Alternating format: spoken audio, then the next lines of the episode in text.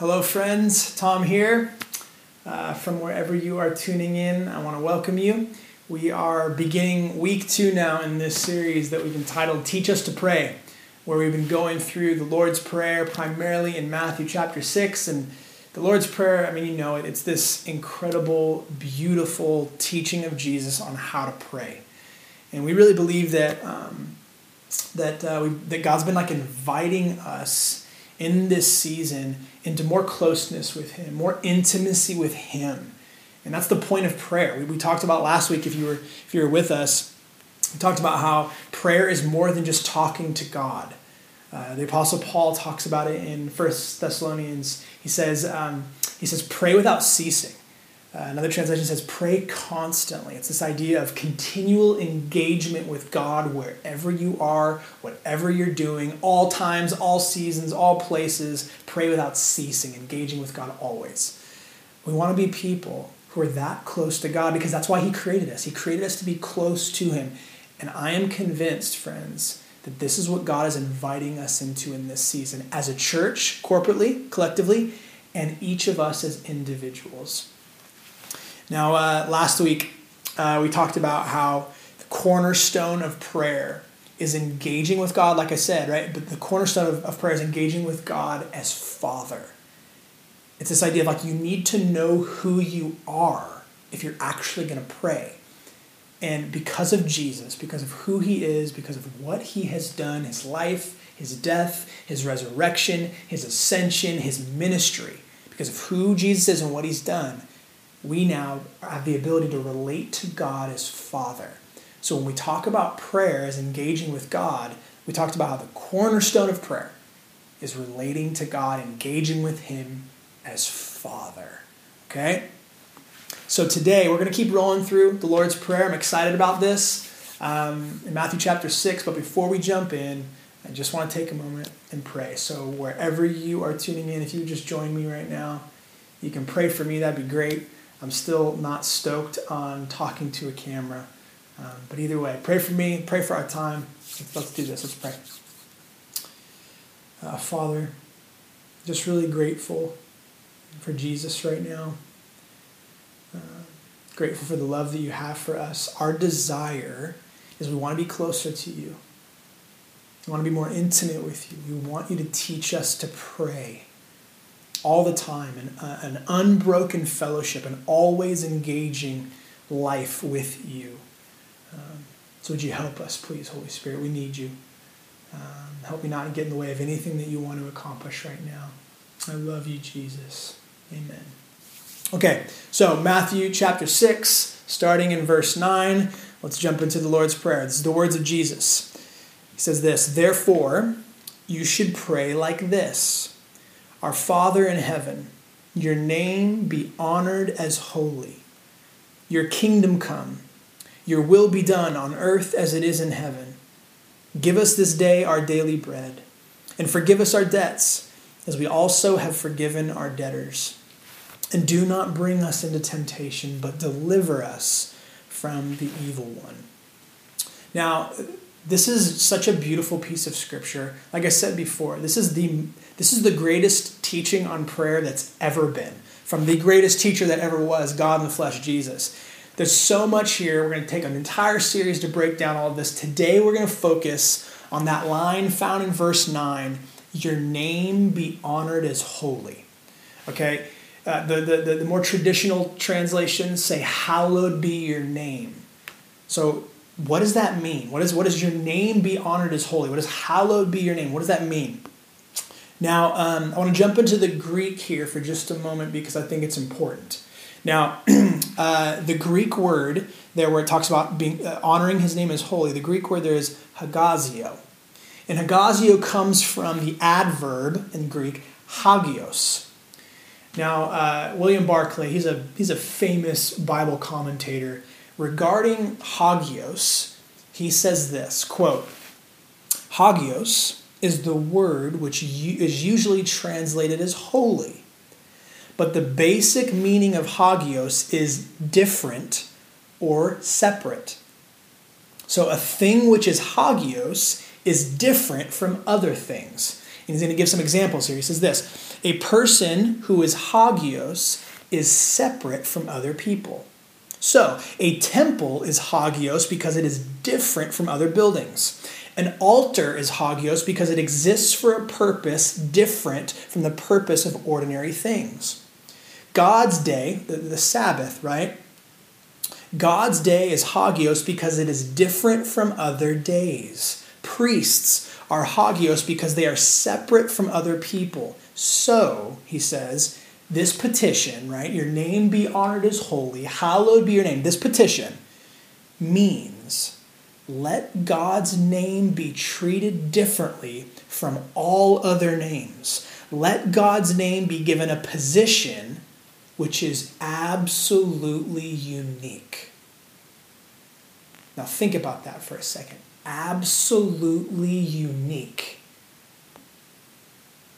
That means God's one of a kind. That there's nobody like him. So, it uses the specific phrase, his name. What does it mean that God's name is one of a kind? Let's talk about the name. Now, in the context with which um, the New Testament was written, uh, the cultural context, it was, it was Hebrew, okay? Now, in Hebrew, they use names very differently than you and I use names in American modern American culture. Okay, in Hebrew, a name had a much deeper meaning. It was more than just what you call someone, right? So my name's Tom. So if you were to if you were to try to get my attention, you would call out my name. If you saw me, you'd say, "Hey, Tom, what's going on?" Like uh, in our culture, a name is pretty much limited to what we would call someone, what they go by, right? Now in Hebrew, the name is different. It's so much more. In Hebrew, a name means like the nature of, of a person or, or, or, or the character of a person or their personality. In other words, the name is like it's, it's what a person is like, it, it's their essence as a person. So, uh, an example for you. All of us familiar with Jesus, right? Jesus, his name in Hebrew is Yeshua. And Yeshua, the Hebrew name for Jesus, translated to English is Jesus, right? So it's where we get Jesus. Yeshua, what that literally means is it literally means that Yahweh saves. Yahweh is, is the name that God gives himself in the Bible. Okay, so the God of the Bible's name is Yahweh. And Jesus' name literally means Yahweh saves. I'll give you another one quickly. I mean, really quick, I will spend some more time on this, but think about the implications of that. Jesus' name, his character, his personality, his nature, his essence, who he is, what he's like is described in his name, and his name literally means God saves. I'll give you another one really quickly. Uh, we're all familiar, hopefully, with the Apostle Peter. Peter's name originally was Simon, if you remember, right? Simon. In, in Matthew chapter 16, Jesus gives Simon a different name.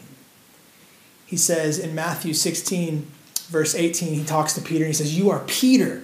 And he says, On this rock I will build my church, and the gates of hell will not overpower it. You see, that name Peter, what it literally means is rock.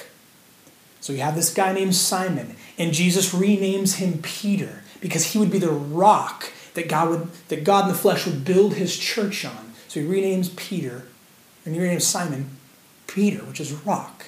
So his name literally means a name describes a person's nature, character, personality, right? You get it? What they're like, their essence. So, when we pray, Our Father in heaven, your name be honored as holy. When we pray that, it means that we're recognizing on deep levels, we're recognizing who God is in all of his uniqueness. We're giving him the unique place which his nature, his character deserves and demands.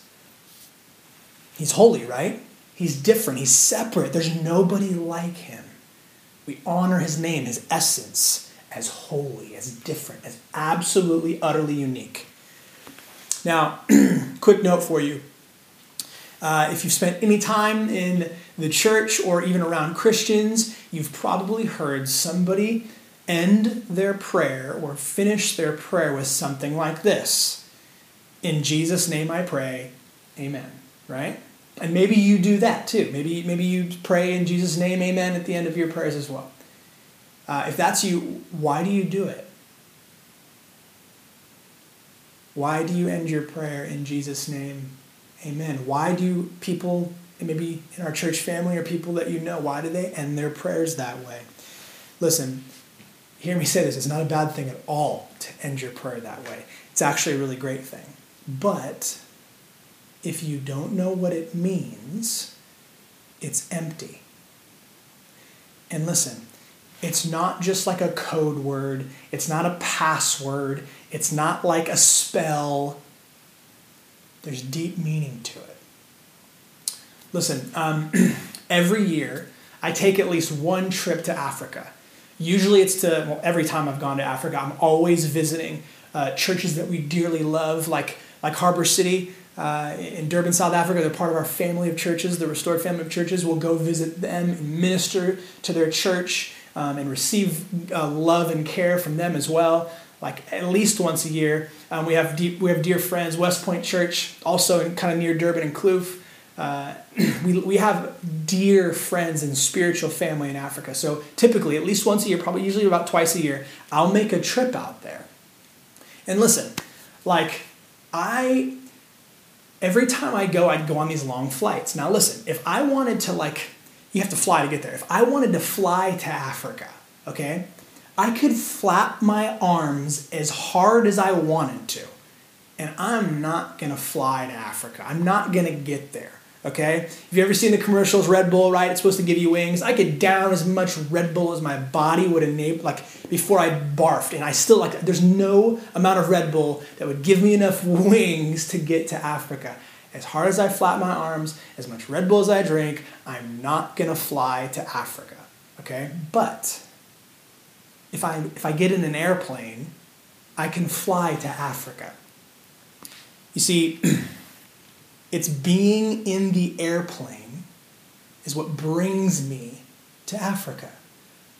Being in Christ, my friend, is what brings us to God. In the same way, being in the airplane is what brings you to Africa. Okay? It's, it's, it's being in Christ that reconciles us to God, that brings us to God. It's, it's, it's Jesus' merit, not my own. It's His performance, His perfect righteousness that he clothes me in by faith, by trusting him, that now reconciles and brings me to God. It's not my own merit, it's not my own righteousness, it's not my own performance. And the same is true for you and every other human being. Only in the airplane can we get to Africa. Only in Christ can we be reconciled to God the Father. Okay? Now listen, the same principle applies to prayer. Remember, prayer is engaging with God. Okay? So when we pray in the name of Jesus, we're praying uh, in the nature of Jesus, in the, in the same character as Jesus, in the same like personality as Jesus, with what he's like. We pray the same way that Jesus would pray. Okay, so listen. In other words, when we pray in Jesus' name, we're engaging with God because of Jesus. So, based on his merit, right? Like in Jesus' name, in him, because of his performance, because of his grace, because of his body and blood in our place, it reconciles us to God. So when we pray, we're engaging with God because of Jesus, not because of our own merit. And I'm praying what he would pray in his likeness, in his essence. Okay, the key word here when we talk about being in Christ or praying in Jesus' name, the key word there is in. We're, we're, we're in Him. So, keeping with the same theme of name, um, I don't know if you know this, but if you've spent time reading your Bible, you've probably come across some places where you'll see where it says Lord, L O R D, in all capitals. L O R D, all capitals whenever you see Lord in all capitals in your Bible, what's happening there is that is taking the place of God's name. Okay, we referenced that a little earlier, Yahweh. Okay, if you remember the story in Exodus chapter 3, it's this really, really cool story of God revealing himself to Moses through the burning bush. If you spend any time in Sunday school and church, you know this story. But God shows up to Moses in this burning bush, and he basically tells Moses, Hey, like, I'm, I'm setting you apart for something. I'm sending you, Moses, to Pharaoh in Egypt to lead my people, to lead the Israelites out of, out of slavery, out of bondage. Okay, and Moses is like, Whoa, like, he doesn't really see it coming, and he goes, Okay, well, like, who should I say sent me? When I go to do this, like, who should I say? Like, what, what, what, sh- what should I call you? Who, who's sending me to do this? And God's response is classic.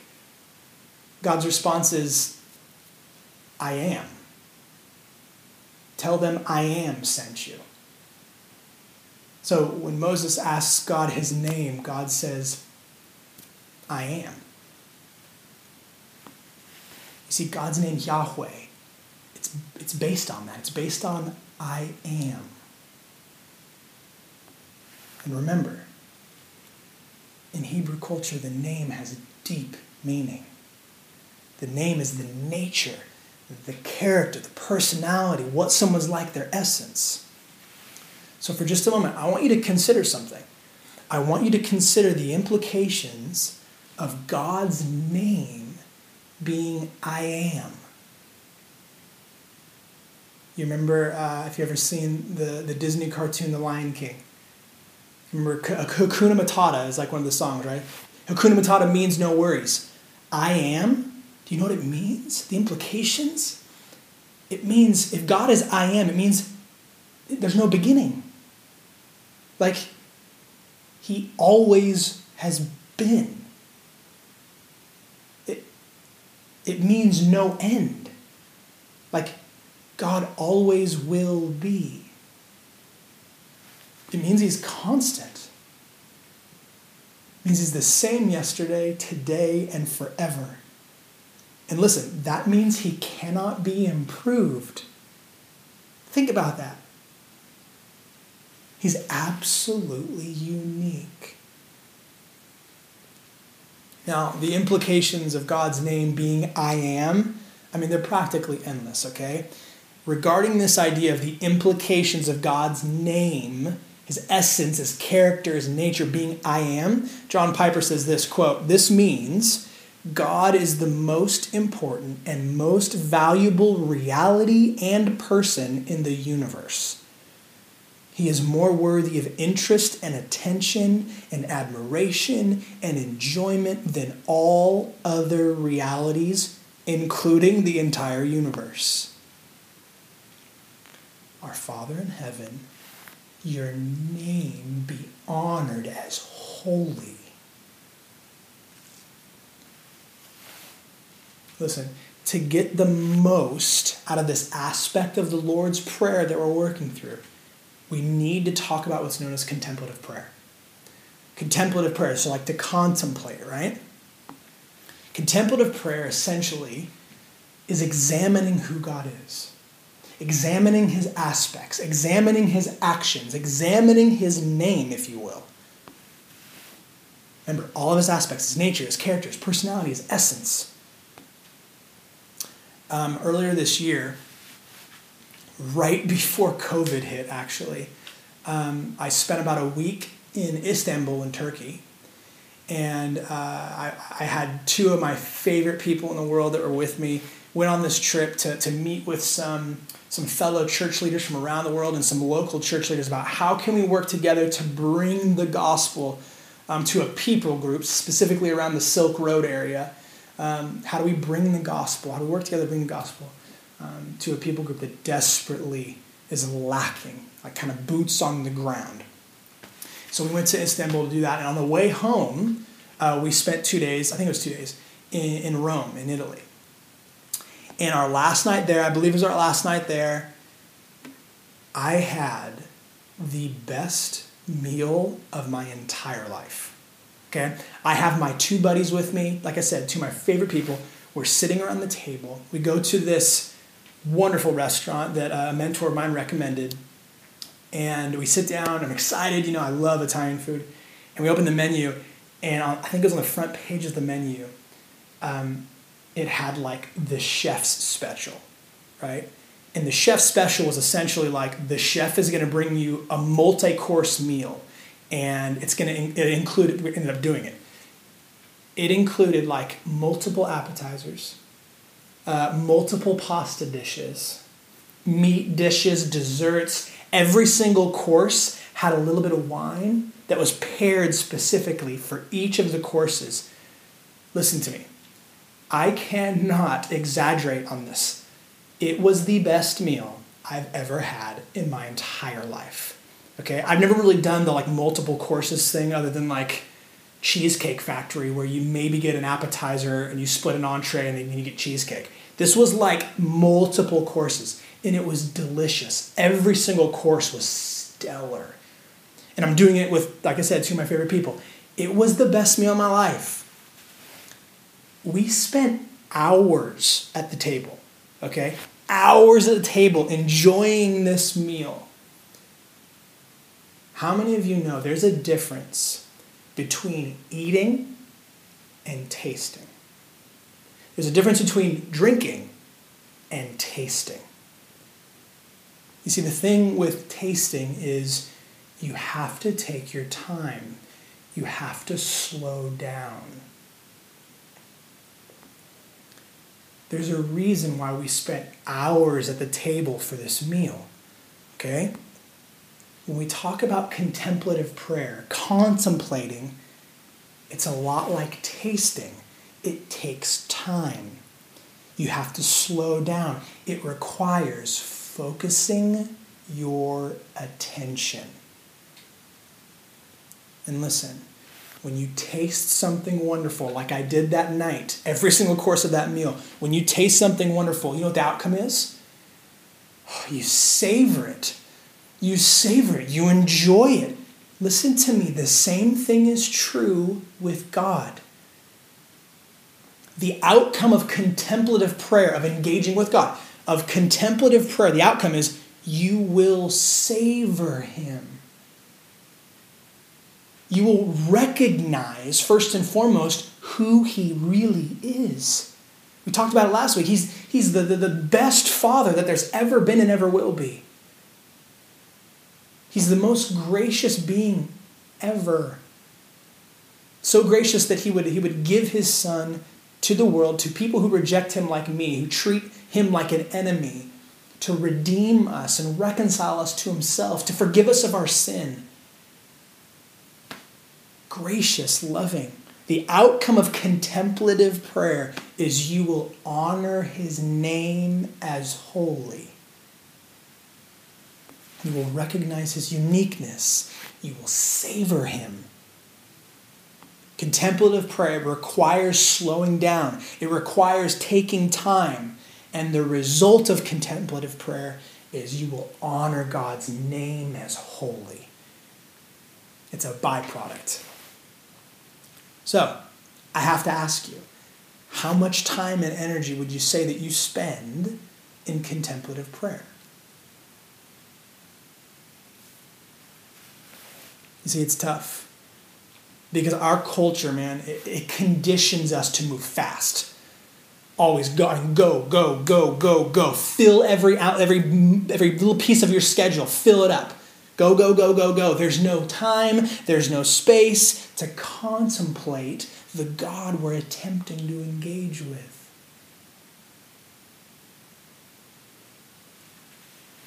See, the outcome of contemplative prayer, of examining God, who He is, what He's done, it results in worship, in ascribing the most worth to Him honoring his name as holy, as different, as set apart, as a cut above, in a league of his own. Contemplative prayer, when you examine him, who he is, what he's done, it results in worship, it results in praise. You can't help it. He's so utterly unique, there's no one and nothing like him.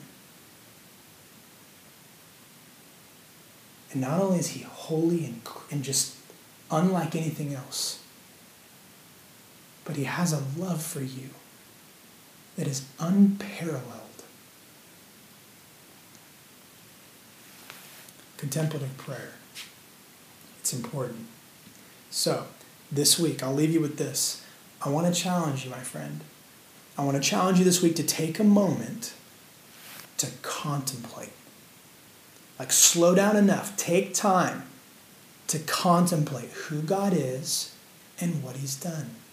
Contemplative prayer. Do it with Him. You're engaging with Him. And, and contemplate who He is, what He's done. And listen, the best way to do that, and this is my opinion, the best way to do that is to examine Jesus. Okay? Examining Jesus. Colossians talks about how he, Jesus is the image of the invisible God. Okay? He, he, makes, he, he makes God known to man in terms that man can understand as a man. Get it? Like, he's the image of the invisible God. So here's what I want to invite you to do spend some time uh, and carve out some time and read, read some of the Gospels Matthew, Mark, Luke, and John, anywhere in there. Okay? And read it slow. Don't like like actually taste it. Don't just eat it. You know what I mean? Don't just devour it. Don't just read through it. Taste it. Read it slow. Engage slowly. Because listen, as you behold God for who He is, His utter uniqueness, His holiness, His grace, His compassion, His care, His power, His fatherly love, man, it will come into greater focus, more clarity. And the outcome will be praise and worship and adoration and gratitude and closeness and intimacy between you and Him. There's power in contemplative prayer. Hallowed be your name. Your name be honored as holy. That's the outcome. Let me pray for us. Father, our desire is to see you more clearly. Um, so, Holy Spirit, I ask you to, to help us with this. Teach us to pray. Teach us to contemplate. Teach us to examine the glory and the beauty and the majesty of who you are. Because as we do that, the outcome will be we'll be able to savor you. We were created to savor you, to enjoy you. So help us not to rush through life. Help us to, to, to, to not try to find time, but to make time, to slow down and to contemplate, to engage with you and contemplate every aspect of who you are and what you've done. And God, my prayer is that as we do that, we would become people who, in an ongoing, every day, every moment, engaging with you and being able to, to, to, to honestly and authentically, hallowed be your name. Like, honor your name as holy. Because I'm, it's what you deserve, you're worth it, and it's what we were created to do. And the result of that will be great joy and peace and security that we experience. So, would you help us in this, Lord? Teach us to pray. I love you, Jesus. Thank you that I get to be part of this church. I miss them. Would you bring us together soon, please? Amen. Friends, I love you dearly. Grace and peace to you. We'll see you next time.